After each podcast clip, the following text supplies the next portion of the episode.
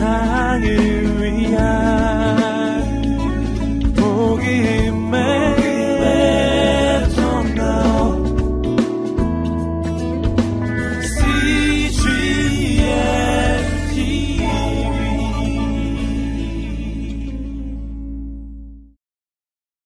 우리가 하나님께 언제나 소망을 품습니다. 이번 달에 우리는 어, Fly High, 즉 우리 인생의 어, 비상을 향해서 우리가 함께 기도하고 예배하고 있습니다. 어, 어떻게 우리 인생은 비상하는가? 우리 현재 자리를 뛰어넘어서 하나님께서 이루어가실 놀라운 미래를 어떻게 비상할 수가 있는가? 우리는 그것에 대해서 4주 동안 네 가지의 어, 큰 주제를 가지고 함께 말씀을 나누게 될 것입니다. 오늘은 오늘 두 번째 시간 바로 소망이라고 하는 주제입니다. 함께 한번 말해 보시겠어요? 소망으로 날아올라. 네, 네, 오늘은 소망이에요. 오늘 우리의 인생이 이전과 다른 미래로, 과거와 다른 미래로 도약하기 위해서 필요한 아주 중요한 한 가지의 가치는 소망이라고 하는 가치입니다.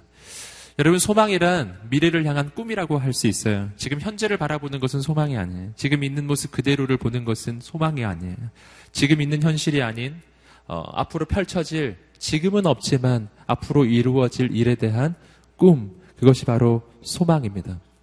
어, 이 소망이 아주 중요한 이유는 우리 인생에 언제나 새로운 변화는 소망에서부터 시작하기 때문이에요. 뭐 간단히 예를 들어보면 오늘 여러분은 이 화요 성령 집회 오시기 전에 분명 오늘 낮에 어, 이 화요 성령 집회 가야겠다라고 하는 소망을 품으셨을 것입니다. 혹시 품지 않으셨던 분 계신가요?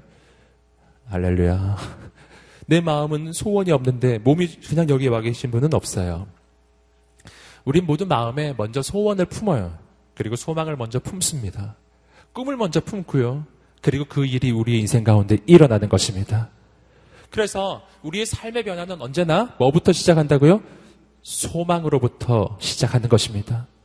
저는 오늘 이 밤에 우리가 예배하며 나갈 때 우리 마음에 하나님이 주시는 아름다운 소망이 생기게 되기를 주님 이름으로 축복합니다. 그래서 하나님께서는 우리의 인생을 아름답고 놀랍게 변화시키기 위해서 먼저 우리에게 해주시는 일이 있는데 그것은 우리에게 소망을 주시는 일. 또 다른 말로 하면 소원을 주시는 일을 해주십니다. 함께 한번 말씀을 보시겠습니다. 빌립보서 2장 13절의 말씀을 함께 자막을 통해서 읽어보겠습니다. 시작. 너희 안에서 행하시는 이는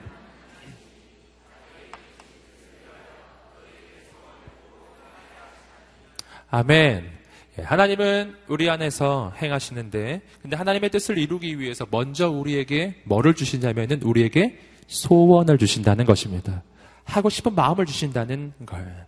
우리에게 먼저 꿈과 소망을 주신 다음에 그리고 나서 그 일을 이루어 가십니다. 이러한 일은요, 성경에서 보시면은, 어, 예수님께서 그 치유 사건을 이루실 때 아주 반복적으로 공통적으로 보여주는 장면이기도 합니다. 예수님께서 여리고성을 지나가실 때 그곳에서 눈먼 사람 두 사람을 만나셨습니다. 눈먼 두 사람을 만났을 때 그 눈먼 두 사람이 예수님을 보고서 소망을 품죠. 혹시 저 예수님이라면 우리의 눈을 뜨게 해주실 수 있지 않을까? 라는 소망을 품습니다. 그 소망을 품고서 저 멀리서 예수님께 외치기 시작합니다. 어, 다윗의 자손이시여 우리를 불쌍히 여기서서 외치기 시작해요. 그때 예수님께서 그들에게 하신 말씀이 이 말씀이에요. 함께 우리 마태복음 20장 32절의 말씀을 함께 또 자막을 통해서 읽어보겠습니다. 시작. 예수께서 머물러 서서 너희에게 무엇을 하여 주기를 원하느냐? 예수님의 질문을 잘 보세요. 너희에게 무엇을 하여 주기를 원하느냐? 이건 굉장히 놀라운 질문입니다. 여러분, 이건 이상한 질문이기도 해요. 왜냐하면 이들이 무엇을 원하는지는 보면 알 수 있기 때문입니다. 이들은 눈먼 사람들입니다. 눈먼 사람들이 예수님께 우리를 불쌍히 여겨달라고 하면 대체 뭐를 원하는 거예요? 그러면 눈을 뜨게 해달라는 거죠. 너무 당연한 거죠. 너무 당연하고 예수님은 분명 이들이 뭘 원하는지 알고 계셨을 것입니다. 그런데 주님께서는 굳이 이들에게 한 번 더 물어보십니다. 너희에게 무엇을 하여 주기를 원하느냐? 물어보신다고요. 그때 이들이 대답합니다. 뭐라고 대답하면 우리가 눈을 뜨기를 원한다고 이야기하고 그리고 비로소 주님께서는 그들에게 기적을 베풀어 주신다는 것입니다. 주님은 왜 이런 질문을 하십니까? 왜냐하면 우리의 인생의 변화는 소망에서 시작하기 때문이에요. 눈을 못 뜬 사람은 눈뜰 소망을 품고 그 소망을 주님께 말하라는 것입니다. 말하면 주님께서 들어주실 것입니다. 그럼 왜 예수님은 아니 다 아시면서 말 안 해도 다 아실 텐데 우리가 오늘 기도할 때 그렇게 생각 많이 하지 않나요? 아유 말 안 해도 다 아실 텐데 어떤 사람은 자기가 기도하지 않는 이유를 그런 이유를 대더라고요. 왜 기도를 안 하세요? 아유 기도 안 해도 예수님이 다 아시는데 뭘 기도해요? 할렐루야. 말이 안 되는 이야기 같이 들리시지 않나요? 여러분 예수님은 다 아시는데 왜 물어보십니까? 왜? 너희에게 무엇을 하여 주기를 원하느냐? 왜 물어보시나요? 그 까닭은 예수님이 우리를 인격적으로 대하시는 분이시기 때문이에요. 그분이 우리를 인격적으로 대하신다는 말의 의미는 뭐냐면은 우리가 원하지도 않는데 억지로 우리 인생을 끌고 가는 일은 아, 흔히 일어나는 일이 아니라는 것입니다.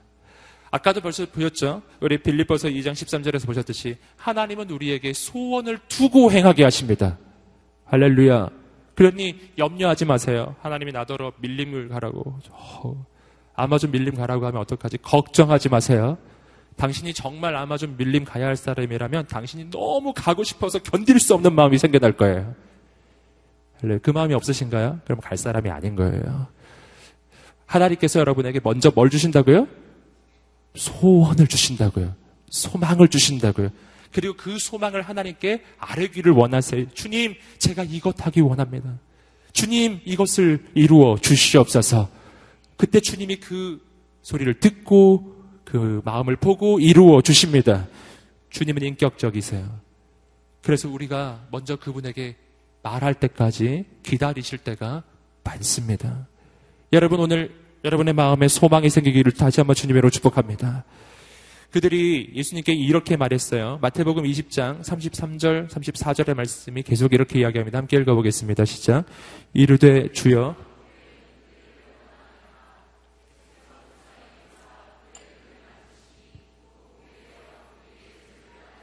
할렐루야. 그들이 대답합니다. 주여, 우리의 눈뜨기를 원합니다. 우리가 눈을 뜨기를 원합니다. 이들의 말이 조금 구체적이 됐다는 것을 알 수 있어요. 이전에 이들이 예수님을 처음 보았을 때는 이렇게 말했습니다. 주여, 우리를 불쌍히 여기소서. 이것이 그들의 첫 번째 말이었어요. 불쌍히 여기소서. 이 말 안에도 눈뜨기를 원합니다. 이런 말, 이런 의미가 그 안에 들어있지요. 그러나 주님께서는 좀 더 구체적으로 물어보셨어요. 너희는 무엇을 해주기를 원하느냐? 좀 더 구체적으로 할렐루야. 아멘. 그때 이들이 구체적으로 말하면, 네, 주님, 저희가 눈을 뜨기를 원합니다. 주님께서 불쌍히 여기셔서 그 눈을 뜨게 해 주셨습니다. 여러분, 오늘 이 밤에 주님이 여러분에게 물어보시는 질문이 이것입니다. 너희에게 무엇을 해주기를 원하느냐? 너희에게 무엇을 해주기를 원하느냐? 여러분, 주님께서 이 질문을 하는 어, 또 한 가지 이유는요. 첫 번째 이유는 우리를 인격적으로 대하시는 분이시기 때문이고요. 두 번째 중요한 이유는 이 질문을 통해서 그 눈뜨지 못했던 그 사람들에게 소망을 심어주시기 위함이었어요. 이 소망을 품어라. 너희에게 있는 소망을 한번 끄집어내 보아라. 여러분, 어, 주님이 이 질문을 굳이 해주시는 이유는요. 실은 우리 인생에 문제가 있고 우리 인생에 어려움이 있음에도 불구하고 실은 우리가 하나님 바깥에서는 많은 경우에 소망을 품지 못하기 때문입니다. 우리는 지혜를 짐작하고 포기할 때가 너무너무 많아요. 여러분, 격려하고 축복합니다. 오늘 하나님 안에서 소망을 품으시기를 주님 이름으로 축복합니다. 오늘 이 밤에 그래서 두리뭉실하게 말하지 마시고요. 이제 말씀 듣고 기도하실 거잖아요. 그 기도하실 때 구체적으로 분명하게 오늘 하나님 앞에 여러분의 소망을 아뢰시기를 주님 이름으로 축복합니다.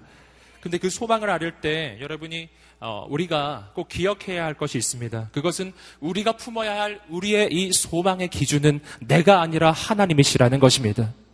함께 따라해 보겠습니다. 우리의 소망의 기준은 내가 아니라 하나님이시다.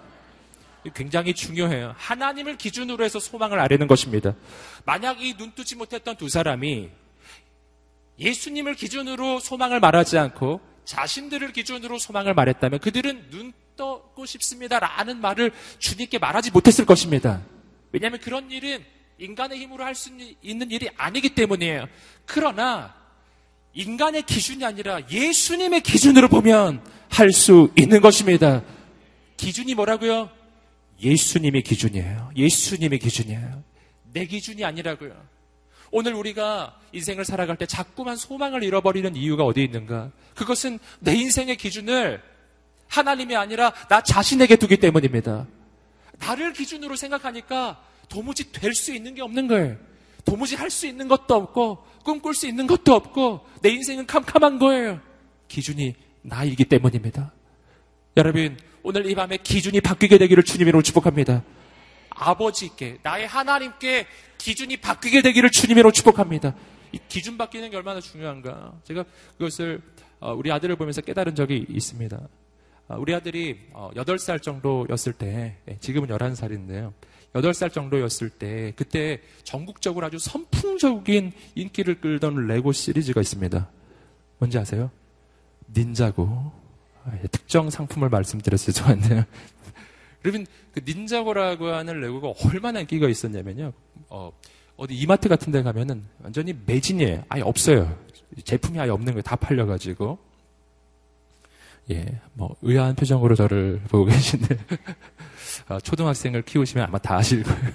그, 근데 중요한 건 뭐냐면 그 닌자고가 엄청 비싸다는 걸. 굉장히 비싸요. 완전히 다 매진이 돼서 제가 인터넷으로까지 이렇게 알아봤었는데 너무 비싸더라고요. 아, 이게 비싼데 어떡하지? 이렇게 속으로 생각하고 있었는데 우리 아들하고 이제 시험을 잘 보면 사주겠다고 약속을 했었거든요. 그래서 아들하고 둘이서 이렇게 앉아가지고 인터넷에 이렇게 보고 있는데 이렇게 가격을 보니까 우리 아들이 원하는 게 있어요. 그, 하여튼 있어요. 근데, 근데 그게 굉장히 비쌌습니다. 그래서 어 이거 어떻게 사지 속으로 생각하고 있는데 우리 아들이 이거 사주세요 그러더라고요. 할렐루야. 네, 가격이 한 20만 원 정도 됐었어요. 근데 그때 우리 아들의 수입은 얼마였는가? 그때 우리 아들의 수입은 일주일에 천 원이었거든요. 용돈이. 일주일에 천 원. 아니, 일주일에 천 원인, 천 원 수입밖에 없는 인생이 어떻게, 어떻게 이렇게 자신있게 이거 사주세요. 담대하게 그걸 지명해서 외칠 수가 있는가. 할렐루야. 우리 아들의 기준은 자신에게 있지 않고 아버지에게 있기 때문이에요. 나는 살 수 없으나 아빠는 살 수 있을 줄 믿습니다. 할렐루야. 네. 할렐루야. 우리 아들이 저를 너무 과대평가를 해가지고 겨우겨우 샀는데 여러분 기준은 나에게 두면 안 돼요. 예, 기준을 자신에게 두면 안 됩니다. 아버지께 두어야 합니다. 우리 아들이 만약 자기 자신에게 기준을 두었다면 저에게 뭐 이렇게 말했겠죠. 새우깡 사주세요. 뭐 이렇게 얘기했죠. 여러분 기준은 나에게 있는 것이 아니에요. 아버지께 두시기를 주님으로 축복합니다. 아멘. 그때부터 우리의 인생에는 우리의 신앙의 모습이, 우리의 삶의 모습이 완전히 달라지기 시작할 것입니다. 내 인생에는 내 기준만큼의 일이 아니라 나의 사이즈만큼의 역사가 아니라 하나님의 사이즈만큼의 역사가 일어나기 시작할 것입니다. 오늘 이 밤이 그런 밤이 되시기를 주님으로 축복합니다. 소망은 그래서 나에게서 나오는 게 아니라고요. 소망은 나에게서 나오지 않고 소망은 나의 현실에서 나오는 것도 아니에요. 여러분, 나의 현실과 나 자신의 조건만 보기 때문에 내 인생에는 소망이 없는 거예요. 예. 이 시대는 꿈이 사라진 시대죠. 젊은이, 꿈이 사라진 시대. 우리 대학생 시절에 꾸는 꿈, 오직 한 가지, 취업이잖아요. 여러분, 여러분 격려하고 축복합니다. 오늘 하나님께서 우리를 지으시고 이 땅에 보내주시고 그리고 하나님의 자녀 삼아 주셨을 때 우리를 향한 가장 크고 놀라운 꿈과 계획이 있음을 믿으시기를 주님으로 축복합니다. 우린 겨우겨우 살라고 부름받은 것이 아니라 하나님의 놀라운 역사에 쓰임받으라고 부름받은 하나님의 사람들입니다. 하나님의 기준이 오늘 이 밤에 회복되기를 주님으로 축복합니다. 하나님의 소망이 회복되기를 주님으로 축복합니다. 이것을 오늘 우리가 말씀을 통해서 어, 확인할 수가 있습니다. 주님 만나면 꿈이 생겨요. 혈루증 걸린 여인도 마찬가지였어요. 혈루증 걸린 여인은 12년 동안 그 병 때문에 너무너무 고통스러웠는데 그가 예수님을 만나기 전에는 한 번도 꿈꾼 적이 없습니다. 근데 예수님의 소식을 듣는 그 순간 마음에 소망이 생겼어요. 어, 마태복음 9장 21절 말씀을 한번 보시겠습니다. 마태복음 9장 21절 읽어보겠습니다. 시작.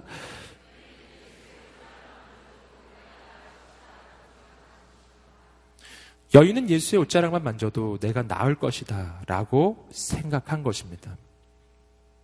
여러분, 이것이 소망이에요. 예수님을 생각해야 소망이 생기는 것입니다. 예수님의 옷자락에 손을 대면 병이 낫겠구나 라는 소망이 생기는 거예요. 여러분, 옆집 아저씨 옷자락이 아니라 여러분, 오늘 우리의 소망은 주님을 만나야 생깁니다. 그러니 오늘 이 밤에 여러분이 잘 오셨습니다. 이곳에 오기 전에 여러분 소망이 없었을지라도 오늘 이 밤에 주님을 만날 때 소망이 생길 것입니다. 이전에 한 번도 생각할 수 없었던 소망이 생길 것입니다. 혈루증 걸린 여인은 그 전에 한 번도 병이 나을 거라는 생각을 한 적이 없었거든요. 주님을 보니 소망이 생기는 것입니다. 여러분 여리구성에 있었던 앞못 보는 두 명의 그 어, 사람도 주님 보기 전에는 주님 만나기 전에는 한 번도 그 눈이 뜨게 될 거라고는 생각한 적이 없습니다. 주님이 왔다는 소식을 듣자마자 그들의 마음에 그 소망이 생긴 것입니다. 할렐루야. 그러니 소망이 생기려면 주님을 만나야 하는 것입니다. 잘 오셨습니다. 화요 성령 집회에 잘 오셨습니다. 이곳이 소망의 자리가 될 것입니다. 하나님의 기준으로 우리가 품어야 할 소망을 우리는 오늘 시편 103편의 말씀을 통해서 다섯 가지 소망을 발견할 수가 있습니다. 오늘 제가 그 다섯 가지 소망을 함께 나눌 것입니다. 어, 첫 번째 소망입니다. 함께 시편 103편 3절 말씀 함께 읽어보시겠습니다. 103편 3절 말씀 읽어보겠습니다. 시작. 그분은 내 모든 범죄를 용서하시고 아멘. 자, 3절 말씀에서는 두 가지 내용이 나와요. 이 103편 말씀 안에는 우리가 품어야 할 소망이 다섯 가지가 나오는데 한, 첫 번째 함께 따라해 보시겠습니다. 죄사함의 소망. 아멘. 다른 말로 하면 죄 용서함의 소망입니다. 그분은 내 모든 범죄를 용서하시고 첫 번째 내용. 그분은 내 모든 범죄를 용서하시고 여러분 죄사함의 소망이 왜 오늘 그 굉장히 중요한가? 그 까닭은 우리가 지난주 말씀에서 또 지난주 말씀에서 계속 좀 연속적으로 함께 나눈 적이 있습니다. 그러나 이 죄사함의 내용은 너무너무 중요하기 때문에 오늘 다시 한번 반복해서 설명해 드리고 싶습니다. 여러분 우리 인생의 가장 근본적인 문제가 뭐죠? 죄의 문제예요. 죄의 문제. 이건 우리가 선명하고 분명하게 기억해야 합니다. 많고 많은 사람들은 이 시대가 어둡고 캄캄한 것, 그리고 이 시대 많고 많은 그 재앙과 어려운 문제들을 보면서 정치, 경제, 사회적인 이유와 원인들 분석합니다. 그러나 오늘 성경은 그리고 기독교는 이 모든 문제의 가장 근본적 원인을 말합니다. 가장 근본적인 원인. 세상의 문제도 그러하고 내 인생의 문제도 그러합니다. 가장 근본적인 원인. 왜 내 인생에는 이런 절망이 있고 이런 슬픔이 있고 내 인생에는 왜 이런 염려, 근심, 걱정이 그치지가 않는가? 이 모든 것의 가장 근본에는 죄의 문제가 있어요. 죄. 왜 그런가 하는 거죠. 왜 죄는 내 인생에 이러한 두려움과 염려함과 열등감을 만드는가 하는 거죠. 여러분 내가 왜 열등감이 있는지 아세요? 금방 설명해 드렸죠. 죄 때문이에요. 여러분의 못생겼기 때문이 아니에요. 할렐루야. 여러분 내가 자꾸 열등감을 느끼는 이유는 내 조건이 부족하기 때문이 절대로 아니에요. 뭐 때문이라고요? 죄 때문이에요. 이걸 선명하게 기억해야 합니다. 죄의 문제가 해결된 인생, 하나님의 아들딸, 하나님의 아들딸로 그 자존감이 온전히 세워진 인생은요, 그의 삶의 조건과 상황에 따라서 절대 흔들리지 않습니다. 절대로 흔들리지 않습니다. 내가 그런 것에 자꾸만 흔들리는 이유는 뭐라고요? 죄 때문이라고요. 왜 그런 현상이 일어나는가? 왜냐하면 죄가 가지고 있는 특징 때문이에요. 여러분 제가 가지고 있는 가장 중요한 특징은 죄는 하나님과 나 사이의 관계를 끊는다는 것입니다. 죄는 하나님과 나 사이의 관계를 끊어 놓아요. 그래서 전에도 예를 들어 드렸던 것처럼 하나님과 나 사이의 관계가 끊어진다는 것은 뭘로 비유할 수 있냐면은 나무 줄기에서 가지가 떨어지는 것으로 비유할 수 있습니다. 나무 줄기는 우리 하나님이시고 가지는 나입니다. 죄는 가지인 나를 줄기인 하나님으로부터 끊어 놓습니다. 여기서 우리가 한 가지 좀 주목할 것은 뭐냐면 큰 죄든 작은 죄든 마찬가지라는 거예요. 어떤 사람은 아, 나는 뭐 이렇게 변변한 죄도 안 지었는데 그 정도로도 끊어지나요? 끊어집니다. 할렐루야. 예. 여러분 대단히 큰 죄로도 끊어집니다. 뭘로 비교할 수 있냐면 여러분 큰 죄는 도끼로 비교할 수 있어요. 가지를 끊는 것은 도끼로 찍을 수 있어요. 한 방에 끊어지겠죠. 작은 죄는 그냥 어, 그 작은 나이프 손 그 문방구에서 파는 칼 그 칼로도 가지는 끊어지느냐 끊어집니다. 열심히 자르면 끊어져요. 칼로 자르느냐 도끼로 찍느냐의 차이예요. 즉 작은 죄나 큰 죄나 모두 다 나를 하나님과의 관계에서 끊는다는 것입니다. 가지가 끊어지면 그 가지에 무슨 일이 일어나죠? 그 가지는 말라가기 시작해요. 그 가지는 스스로 양분을 얻거나 수분을 섭취할 방법이 전혀 없어요. 그러므로 이 가지는 뭐에 휩싸일까요? 불안함에 휩싸이기 시작해요. 불안, 염려, 초조, 근심, 그 가지 안에 찾아오기 시작합니다. 그것은 줄기에서 떨어졌기 때문이에요. 어, 저는 여러분을 격려하고 축복합니다. 오늘 우리의 인생에 불안, 염려, 근심, 초조가 있는 이유는 나의 조건에 어떤 문제가 있어서가 아니라 하나님으로부터 끊어졌기 때문이에요. 여러분, 이 모든 것의 회복은 어디서 올까요? 하나님께 다시 연결되는 것에서 오는 것입니다. 가지가 줄기에 다시 붙으면 다시 공급을 받고 괜찮아지는 것처럼 오늘 우리가 하나님께 붙을 때 다시 회복될 것입니다. 그러면 어떻게 해야 다시 붙을 수 있죠? 붙을 수 있는 방법은 단 한 가지예요. 아까 말씀드린 것처럼 떨어진 이유가 죄 때문이었으므로 마찬가지로 붙으려면 죄의 문제가 해결되어야 합니다. 죄의 문제는 어떻게 해결됩니까? 죄의 문제는 대가를 치르면 해결이 돼요. 성경적으로 죄의 대가는 오직 한 가지 뿐이에요. 죄의 삭은 사망이에요. 로마서 6장 23절이죠. 죄의 대가는 오직 사망 한 가지 뿐이에요. 그러므로 오늘 우리의 인생은 죄 때문에 모두 다 죽게 되었습니다. 할렐루야. 전에도 한번 설명을 해드렸죠. 우리가 모두 다 죄인이라는 것에 여러분 이것을 먼저 깨달아야 해요. 성경이 말하는 것은 단순한 행위의 기준이 아니라 내가 가지고 있는 마음의 기준이에요. 예수님이 그 기준을 분명하게 해주셨습니다. 너희가 여자를 보면서 음욕을 품으면 이미 가늠한 것이다. 성경은 이렇게 말하죠. 너희가 형제를 향해서 미워하는 마음을 품으면 이미 살인한 것이다. 그러니 오늘 우리 가운데 누가 죄 없다고 할 수가 없는 거죠. 우리 모두 다 살인했고 우리 모두 다 가늠한 거예요. 한 명도 예외 없죠. 여러분 그런 우리의 인생 가운데 어떻게 이 죄의 문제는 해결이 되죠? 누군가 내 죄를 대신 짊어지고 그 죄의 대가를 대신 치루어 주어야만 이 죄의 문제는 해결될 것입니다. 누가 내 죄를 대신 짊어지셨나요? 예수 그리스도이십니다. 아멘. 여기서부터 소망이 시작되는 거예요. 예수님이 내 모든 죄를 짊어지시고 십자가에 달려 죽으심으로 오늘 우리의 인생은 그 모든 죄의 문제로부터 해방이 되었습니다. 여기에서부터 우리의 소망을 품을 수 있는 이유가 시작되는 것입니다. 여러분 오늘 우리가 예수 그리스도를 믿고 구원받고 죄의 문제가 해결되었음을 믿으시기를 주님으로 축복합니다. 혹시 그 믿음이 없으시다면 오늘 이 밤에 예수 그리스도가 내 죄를 짊어지고 십자가에 달려 죽으셨음을 믿으시기를 주님의 이름으로 축복합니다. 그래야 내 인생의 소망이 시작된다고요. 왜 그러냐 하면은 마귀가 나의 이 죄의 문제를 걸고서 내 소망을 빼앗아 가기 때문이에요. 하나님은 내게 소망을 주시는 분이시고 마귀는 내게서 소망을 빼앗아 가는 존재입니다. 마귀가 내 소망을 빼앗아 갈 때 그 방법이 나를 정죄하는 방법이에요. 이렇게 빼앗아 갑니다. 너는 죄인이잖아. 너는 오늘도 이런 죄를 지었고, 너는 어제도 이런 죄를 지었고, 오늘도 이런 실수를 했는데, 너 같은 인생을 무슨 하나님께 쓰임받는 소망이라는 게 있을 수가 있겠니? 너는 망한 인생에 이것은 마귀가 속삭이는 소리예요.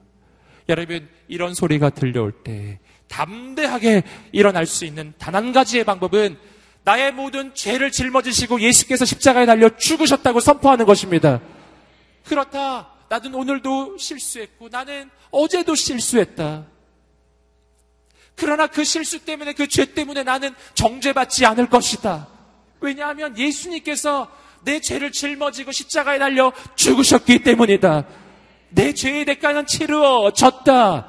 내 죄의 대가는 치루어졌다. 여러분 마귀의 속삭임을 듣지 마세요. 넌 죄를 지었으니 대가를 치루어야 이렇게 마귀가 속삭일 거예요. 그래서 자기 자신을 자학합니다. 나는 버린 인생이야. 난 이렇게 살아야지. 내가 이렇게 사는 것도 당연하지. 그렇게 자신을 자책하며 평생 정죄감 속에서 살아갑니다.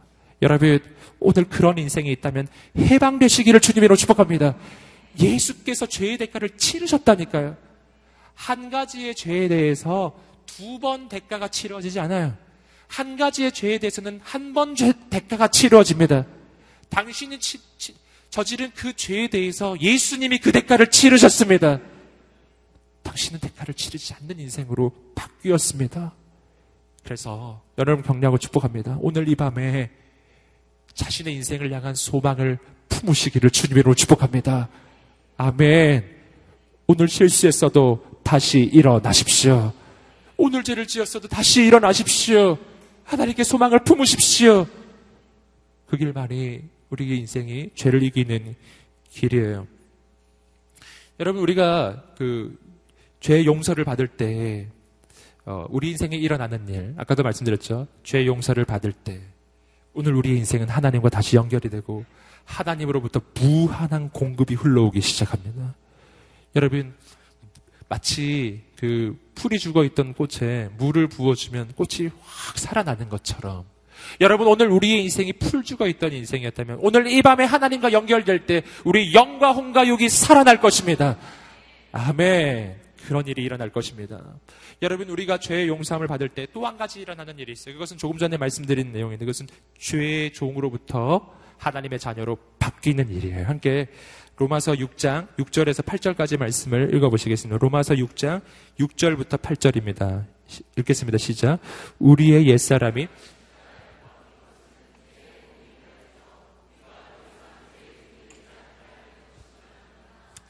이는 죽은 사람은 이미 죄에서 벗어났기 때문입니다.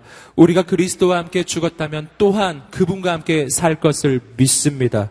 자, 우리가 십자가, 우리의 옛사람은 십자가에 못 박혔고, 그리고 우리의 죄의 몸은 멸해졌고, 우리는 더 이상 죄의 종이 아니라는 거예요. 함께 따라해 보시겠습니다. 나는 더 이상 죄의 종이 아니다.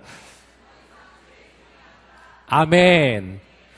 한번 더 말해 보겠습니다. 예전의 나는 십자가에 못 박혔고, 나는 더 이상 죄의 종이 아니다. 나는 예수님과 함께 다시 태어났다. 아멘. 오늘 우리에게 이 믿음이 있게 되기를 주님으로 축복합니다. 난 더 이상 죄의 종이 아니야. 라고 선포하십시오. 여러분 격려하고 축복합니다. 끊임없는 죄의 습관 가운데 머물러 있는 인생 격려하고 축복합니다. 선포하십시오. 나는 더 이상 죄의 종이 아니야. 라고 선포하십시오. 악한 마귀의 세력을 향해서 선포하십시오. 난 더 이상 죄의 종이 아니야 라고 선포하십시오. 담대하게 일어나십시오. 그렇게 담대하게 일어나기 시작할 때 여러분 그 죄의 습관이 차츰 차츰 차츰 차츰 점점 고쳐지기 시작할 거예요. 나는 이런 죄를 지었으니 난 죽어야 해. 스스로를 자책하면요. 그 죄 속에서 헤어나지 못합니다. 그럴 때마다 일어나십시오. 담대하게 일어나십시오. 오늘 죄의 실수를 저질렀을 때 담대하게 일어나십시오. 이렇게 외치십시오. 나는 하나님의 아들이다. 나는 하나님의 딸이다. 예수님이 나를 위해 죽으셔서 죄의 대가는 치루어지고 나는 의인이 되었다. 나는 죄의, 죄의 종이 아니다. 아멘. 이렇게 선포하십시오. 그때 죄로부터 점점 벗어나기 시작할 것입니다. 여러분, 그래서 오늘 우리가 죄 용서함에 소망을 품어야 돼요. 이 소망을 품어야 해요. 이것이 모든 것의 출발점입니다. 자, 이제 우리는 죄 용서함을 받고 하나님의 자녀가 되었습니다. 그 다음부터 우리 인생에는 이 소망의 내용이 달라지기 시작해요. 함께 두 번째 말씀을 통해서 우리가 품어야 할 소망을 보겠습니다. 그것은 함께 따라해 보겠습니다. 치유의 소망. 아멘. 다시 한번 10편 103편 3절의 말씀을 읽어보시겠습니다. 시작. 그분은 내 모든 범죄를 용서하시고 내 모든 질병을 고치시며 내 모든 질병을 고치시며 이것이 두 번째 소망이에요. 예수 안에서 우리가 품게 되는 소망, 치유의 소망입니다. 주님은 우리의 모든 질병을 고치시는 분이심을 믿습니다. 우리는 어떻게 그것을 확신할 수가 있습니까? 그 까닭은 첫 번째로 함께 따라해 보겠습니다. 예수님은 생명의 근원이시기 때문에. 아멘. 예수님이 직접 선포하셨죠? 나는 곧 길이요, 진리요, 생명이니. 예수님이 뭐라고요? 예수님은 생명을 주시는 분이 아니라 예수님은 그분 자체가 생명이십니다. 이 생명은요, 강력한 생명이에요. 세상과 다른 생명입니다. 전혀 다른. 새로운 종류의 생명이에요. 이 생명이 얼마나 파워가 있는가는 여러분 혈루증 걸린 그 여인의 사건에서 발견할 수가 있습니다. 여러분 혈루증 걸린 여인이 예수님께 다가와서 옷자락을 터치했습니다. 일반적인 경우라면 이런 경우에 무슨 일이 일어나냐면은 혈루증 걸린 여인의 그 부정함이 병뿐만 아니라 혈루증이라는 이 병 자체가 구약의 율법에 의하면 부정한 병이에요. 그래서 이 부정함이 예, 예수님께 흘러가게 되는 걸 보통의 경우라면 혈루증 걸린 여인과 정상인이 접촉을 하면 혈루증 걸린 여인의 부정이 정상인에 흘러가서 그 정상인을 부정하게 만드는 것이 그게 정상인 거예요. 마치 뭐하고 비슷하냐면은 병 걸린 사람과 병 안 걸린 사람이 접촉을 하면 병이 병이 건강한 사람에게 흘러가는 거죠. 전염은 원래 병이 전염되는 거예요. 그런데 예수님의 경우는 전혀 다른 현상이 일어나요. 무슨 일이 일어나냐면은 혈루증 걸린 이 여인과 예수님이 접촉을 하면 혈루증 걸린 여인의 부정함이 예수님에게 흘러가는 것이 아니고 예수님의 생명이 혈루증 걸린 여인에게 흘러가는 거예요. 혈루증 걸린 여인의 그 병이 예수님께 전염되는 게 아니고 예수님이 가지고 있는 생명이 이 혈루증 걸린 여인에게 전염되는 거예요. 신기한 현상이 일어나는 거예요. 건강한 사람과 병 걸린 사람이 접촉을 하면 건강이 전염되는 거예요. 할렐루야. 전염되는 건강에. 전염되는 생명에. 할렐루야. 강력한 생명에. 여러분, 오늘 주님을 만나는 사람마다 이러한 일이 일어나게 될 것입니다. 이것이 우리가 주님을 접촉할 때 일어나는 일이에요. 여러분, 그러니까 예수님을 만나기를 주저하지 마십시오. 두려워하지 마십시오. 아멘. 예수님의 생명이 나에게 흘러올 것입니다. 예수님의 생명이 나에게 오늘 이 밤에 흘러올 것입니다. 오늘 그 주님 만나게 되기를 주님으로 축복합니다. 여러분, 두 번째로 예수님은 단순히 능력만 있으신 분이 아니고요. 예수님은 우리의 죄와 질병을 우리의 질병과 저주를 짊어지신 분이시기 때문이에요. 함께 이사야 53편 5, 절의 말씀을 함께 자막을 통해 보시겠습니다. 읽겠습니다. 시작. 그가 찔림은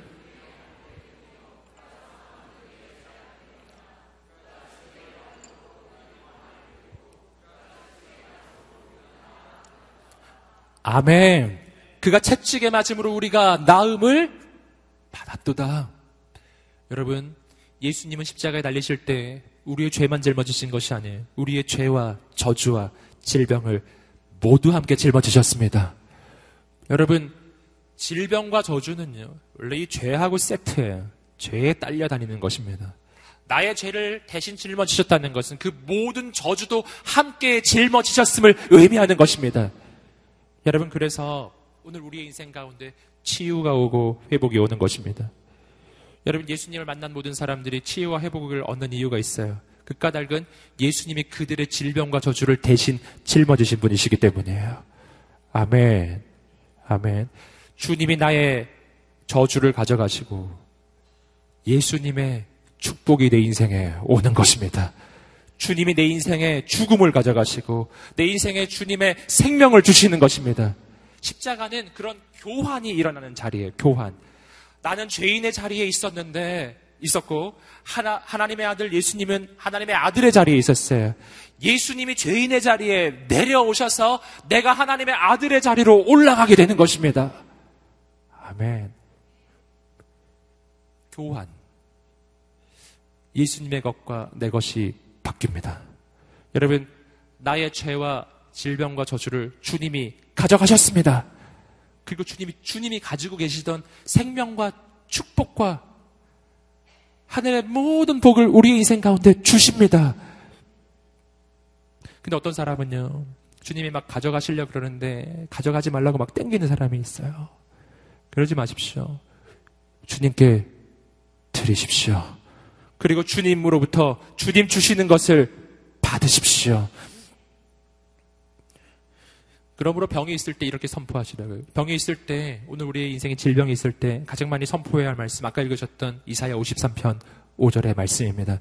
그가 찔림은 우리의 허물 때문이요. 그가 상함은 우리의 죄악 때문이라.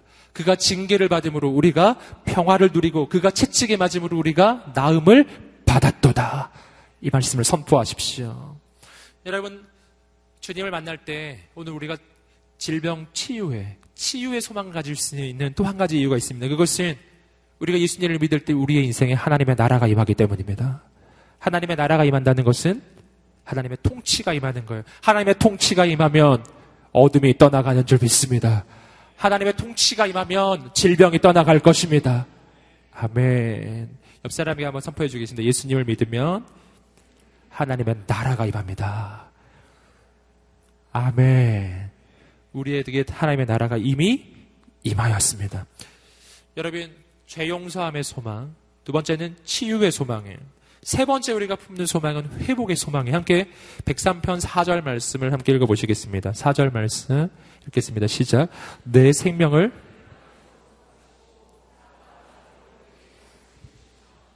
예, 생명을 우리의 생명을 멸망해서 구속하시고 우리를 구원해 주신 거예요. 그리고 사랑과 자비로 우리에게 관을 씌워 주세요.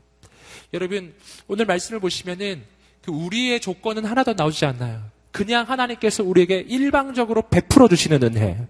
우리의 인생은 원래 멸망 가운데 있었는데 하나님께서 우리를 구원하실 뿐만 아니라 어떻게 해주신다? 관을 씌워주신다.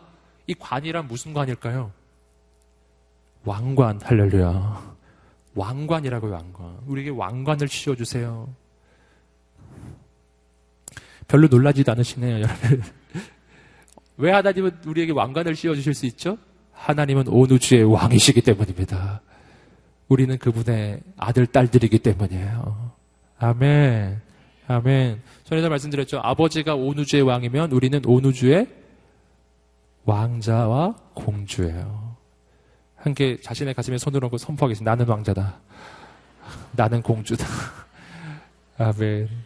할렐루야. 이거는 왕자병, 공주병에 걸렸다는 뜻이 아니에요. 이건 현실이에요. 아멘. 옆 사람에게 말해주겠다. 이건 현실이야. 우린 집단으로 병에 걸린 게 아니에요. 우리의 아버지가 온 우주의 왕이시라는 거예요. 그가 우리에게 관을 씌워 주십니다.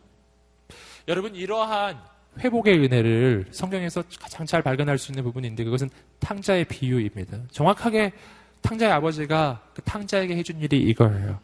내 생명을 멸망해서 구속하시고 사랑과 자비로 내게 관시우시며 여러분 이 탕자는 사실은 이런 회복을 얻을 수 있는 조건이나 자격이 되지가 않습니다. 그는 아버지에게 치욕을 준 아들이었어요. 아버지가 살아계신데 아버지에게 유산을 요구했죠. 그리고 그 유산을 받아서 먼 나라를 갔는데 완전히 망해버렸어요. 완전히 거지가 돼서. 그래서 마치 그 돼지가 먹는 쥐엄나무 열매를 같이만 그것도 없어서 잘 못 먹는 그런 신세로 전락합니다. 여러분, 이 탕자의 인생을 보세요. 이 탕자의 인생만을 보면은 그의 인생에는 아무런 소망이 없어요. 그가 가지고 있는 조건만으로는 아무런 소망이 없는 거예요. 그런데 여러분, 이 탕자가 어느 날 깨달았어요. 아, 내게 아직 남아있는 소망이 하나 있구나.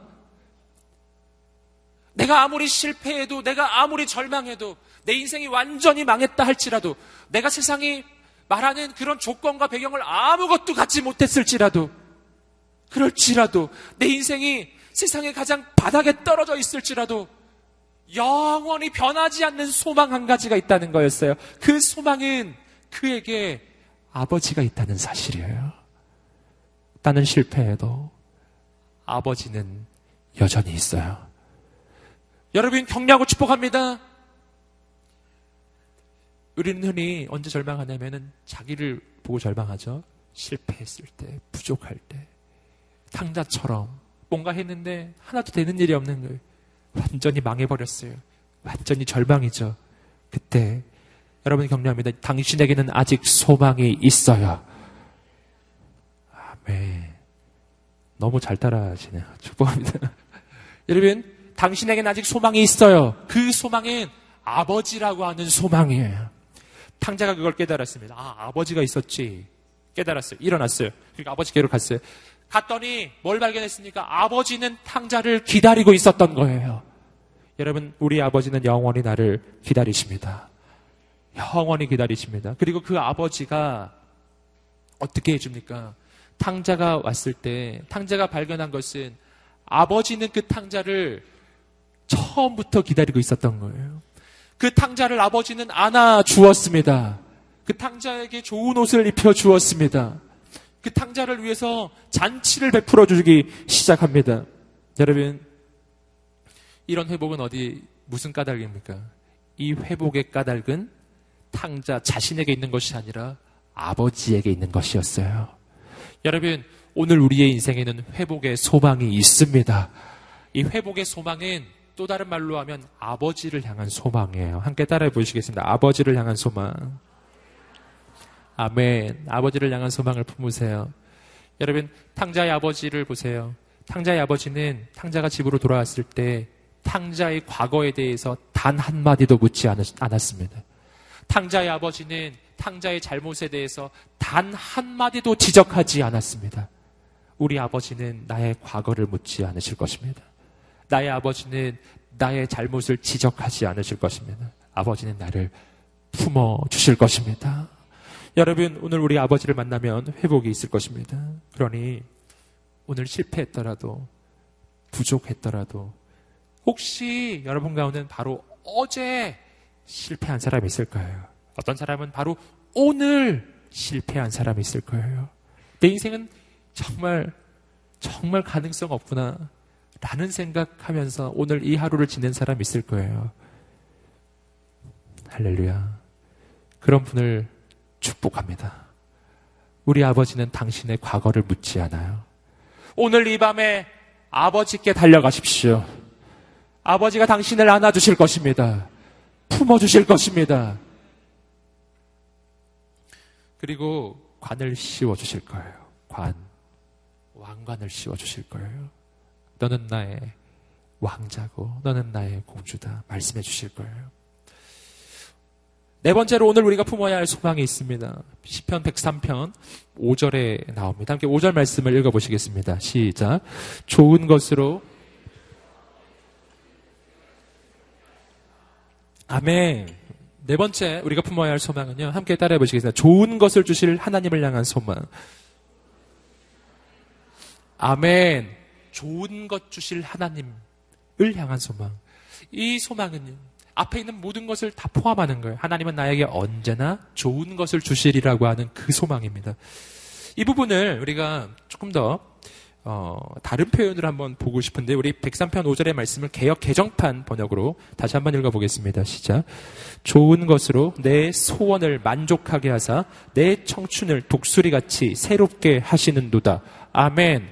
좋은 것으로 뭘 하신다고요? 너의 소원을 만족시키신다. 우리말 성경에서는 너의 입을 채워줄 것이다. 이것이 같은 단어인데 뜻이 여러 가지라서 이렇게 예, 여러 가지로 번역이 됩니다. 근데 개혁 개정판 번역을 오늘 우리가 좀 어, 선택하겠습니다. 좋은 것으로 너의 소원을 만족하게 해주실 것이다. 좋은 것으로 너의 소망을 만족하게 해줄 것이다. 함께 따라해 보시겠습니다. 하나님이 주시는 것은 언제나 좋은 것이다. 아멘. 이렇게 확신하십시오. 우리가 이 확신을 가질 수 있는 이유를 우리는 성경에서 발견합니다. 마태복음 7장 9절에서 11절까지 말씀을 읽어보시겠습니다. 시작. 너희 중에 누가 생선을 달라 하는데 뱀을 줄 사람이 있겠느냐?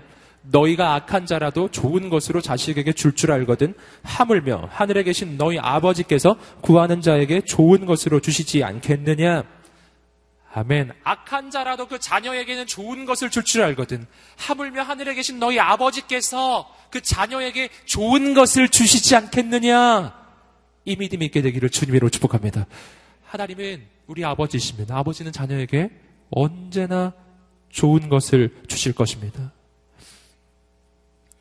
어, 하나님께서 좋은 것을 주실 수 있는 이유가 있어요. 하나님께서 좋은 것을 주실 수 있는 이유는 하나님은 그때 또 따라해보겠습니다. 전능하신 하나님이기 때문에.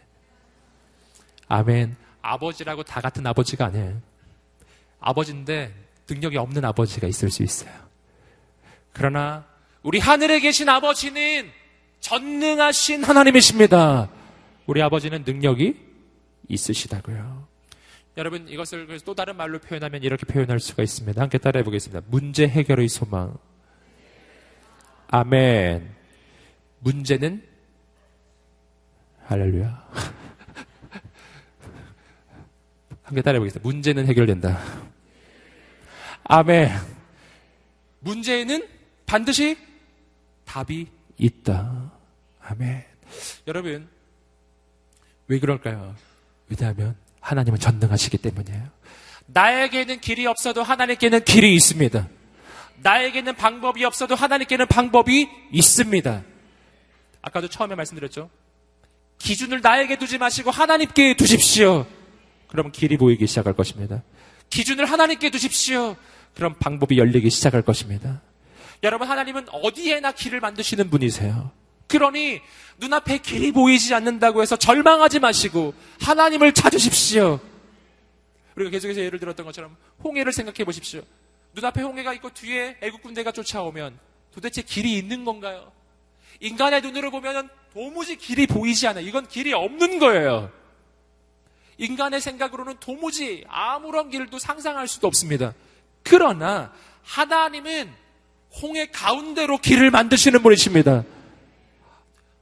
난 내가 생각하기에는 여기 도무지 길이 있을 거라고 생각하지도 않았던 그곳에서 하나님의 길이 열릴 것입니다.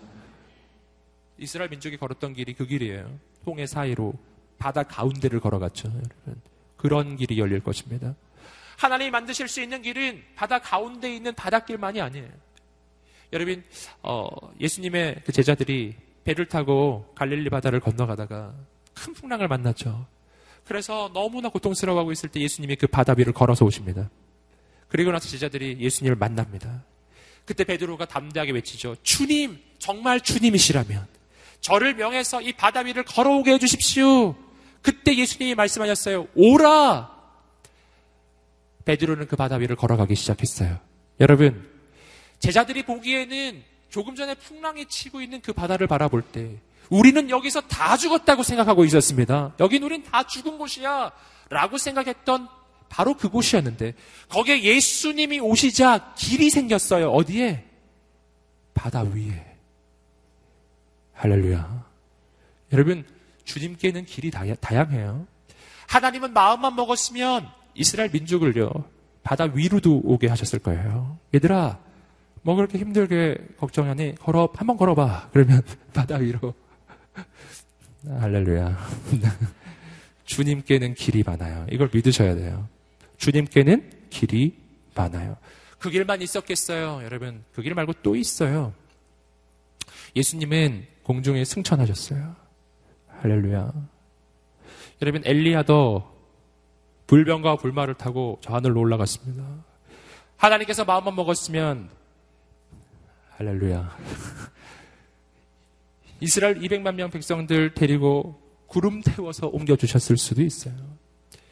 예, 점점 표정이 굉장히 허황하구나, 이러면서 짓고 이신 여러분, 그러나 이건 허황된 게 아니라, 어, 오늘 우리가 성경 속에서 발견하는 길을 이야기하는 거예요.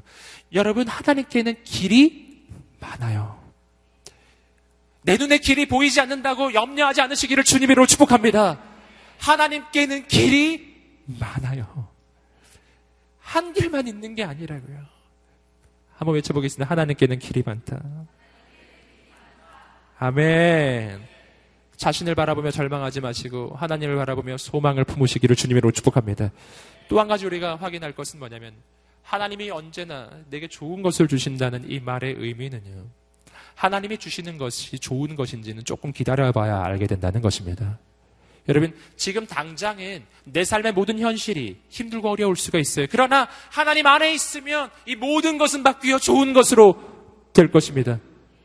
하나님을 살아가는 자, 곧 그의 뜻대로 부르심을 입은 자들에게는 모든 것이 합력하여 선을 이루느니라. 아멘. 조금만 더 기다리세요. 지금 포기하지 마시고, 조금 더 기다리면 하나님의 선하심이 나타날 것입니다. 조금 더 기다리셔야 돼요. 여러분, 그래서 이런 확신을 품으세요. 처음에 우리가 말했듯이 하나님이 주시는 것은 전부 좋은 거예요. 함께 따라해 보겠습니다. 하나님이 주시는 것은 모두 다 좋은 것이다. 이걸 믿으세요. 내 삶에 어떤 현실이 있습니까? 혹시 힘든 현실이 있나요? 감당할 수 없는 일이 있을 때가 있어요. 그때 외치세요. 하나님이 주시는 것이라면 모두 좋은 것이다. 아멘. 모두 좋은 것이다. 아멘. 여러분, 그렇게 바뀔 것입니다. 한나를 생각해 보십시오. 한나는 자식이 없었어요. 그것 때문에 그의 인생이 얼마나 고통스러웠는지 몰라요. 눈물로 밤을 지새고 하나님 앞에 기도를 했죠. 자식이 없었던 그 문제 때문에.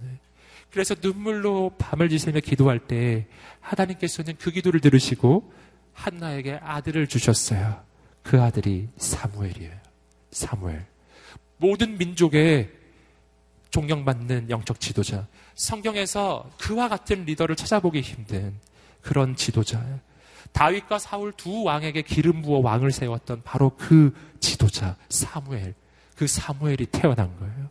여러분, 한나의 인생을 생각해 보면 그가 아기가 없어서 고통스러워할 때 그 삶의 현실이 그 자체만 놓고 보면 너무나 힘든 것이었지만 그러나 지나고 나서 봤더니 그것 때문에 사무엘이 태어나고 그것 때문에 한나는 하나님을 만난 것입니다. 지나고 나서 봤더니 자식이 없어서 힘들었던 그 시절이 저주가 아니라 하나님의 축복이었던 거예요. 그것을 통해서 그는 사무엘의 어머니가 되는 거예요. 저는 여러분을 격려하고 축복합니다. 지금 부딪히고 있는 그 삶의 현실을 바라보며 절망하지 않으시기를 주님으로 축복합니다. 조금 더 기다려 보셔야 된다고요.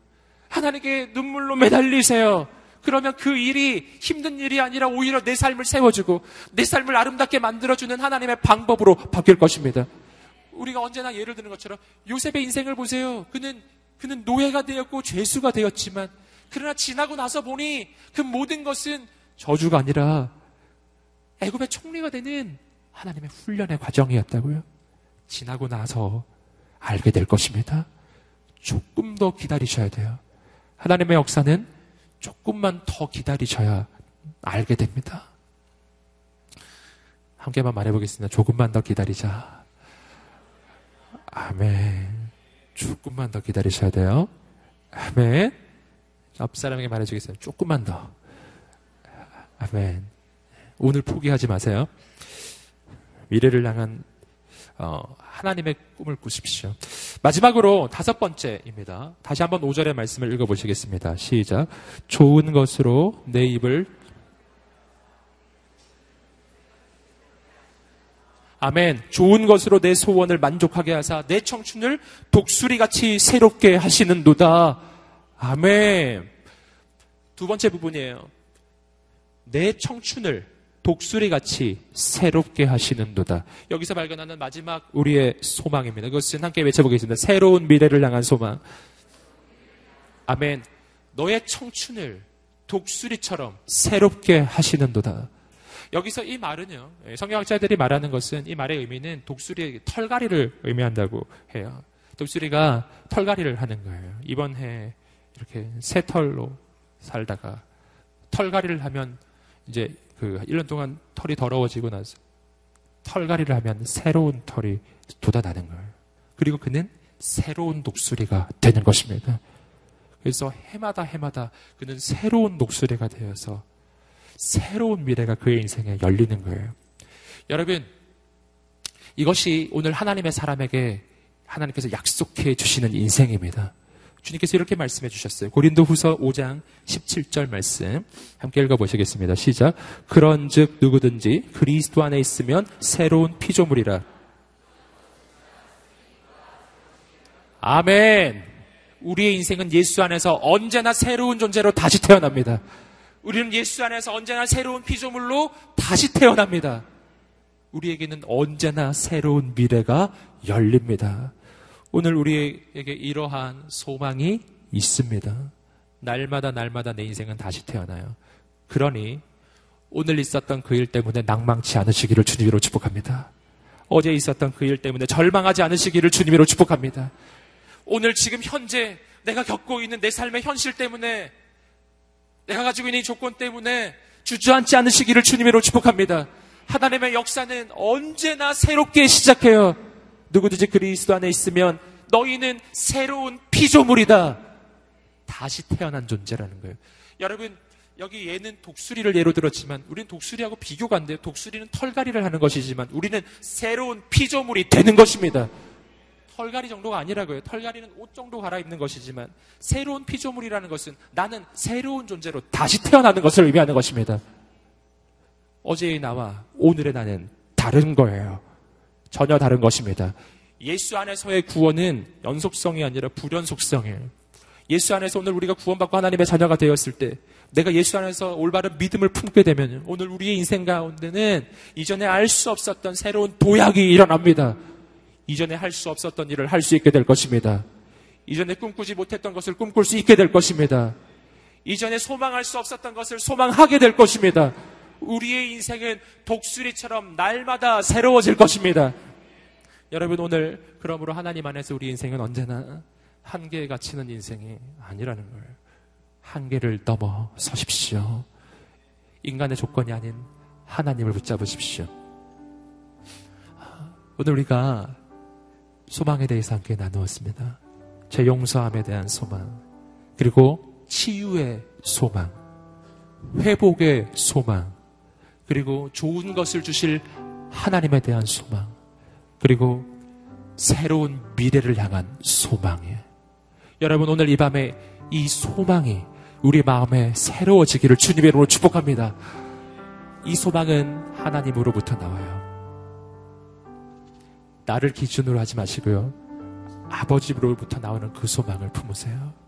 자, 이제는 여러분에게 처음에 예수님께서 그 여리고성을 지나가실 때 그 두 명의 눈먼 두 소경에게 물으셨던 그 질문을 여러분에게 묻겠습니다. 내가 너희에게 무엇을 해 주기를 원하느냐? 너희에게 무엇을 해 주기를 원하느냐?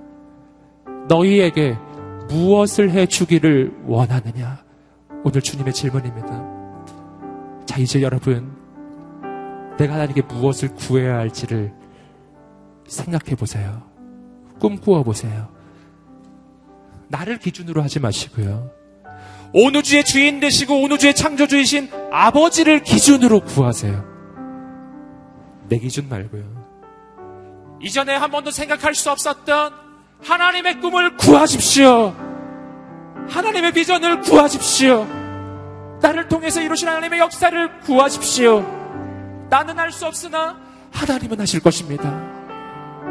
너희에게 무엇을 해주기를 원하느냐? 대답을 생각하세요. 생각하셨나요? 밤에 꿈을 꾸어보세요. 소망을 품어보세요. 그림을 그려보세요. 자, 이 시간에 그 주님의 질문에 대답합니다. 아버지 하나님께 아뢰십시오. 두 사람의 그 눈먼 사람처럼 구하십시오. 내 주님, 눈뜨기를 구합니다. 눈뜨기를 구합니다. 내 인생에 새로운 역사가 일어나기를 구합니다. 아버지 하나님 역사하여 주시옵소서. 새 일을 이루어 주시옵소서. 나에게는 소망이 없지만 아버지께 소망이 있나이다. 아버지 하나님 나를 바라보면 소망이 없으나 나의 아버지 때문에 오늘 이 밤에 소망을 아립니다. 역사하여 주시옵소서.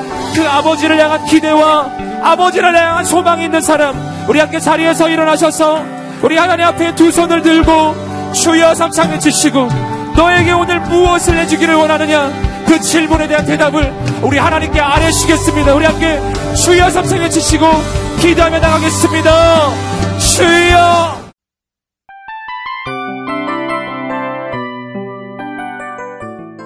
이 프로그램은 청취자 여러분의 소중한 후원으로 제작됩니다.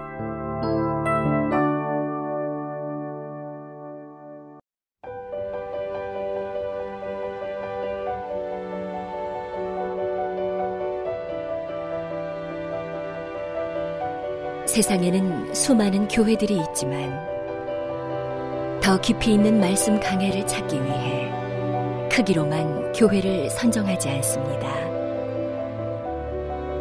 보다 좋은 영적 콘텐츠를 더 많이 나누기 위해 방송비를 받지 않습니다.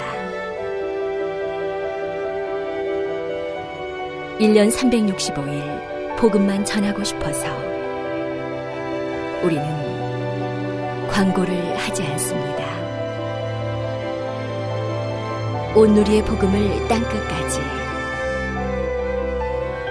CGN TV와 함께 땅끝 성교사가 되주세요